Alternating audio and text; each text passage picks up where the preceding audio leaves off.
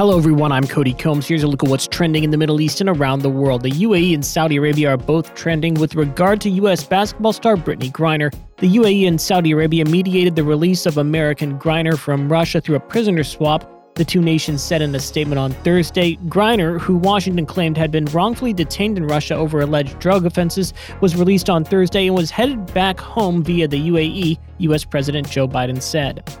And even though the match isn't until Saturday, Morocco versus Portugal is already trending in the Middle East and the North Africa region. Morocco shocked the world after defeating Spain on Tuesday. As a result, coach Luis Enrique had been fired by the Spanish Football Federation. The 52 year old coach said after the match that he was to blame for the defeat. As for Morocco, they're the first Arabic speaking country to reach the quarterfinals of the World Cup.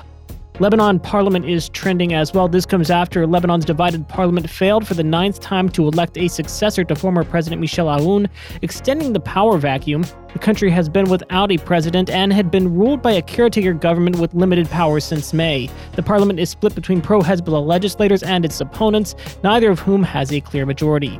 Egypt inflation is also in the mix on social. Egypt's year on year inflation hit a five year high of 18.7% in November, up from 16.2% the previous month.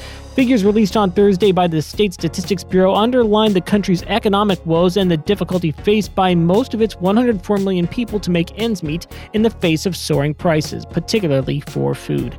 That's it for today's Trending Middle East update. For our full range of podcasts, head on over to our comprehensive podcast section at thenationalnews.com.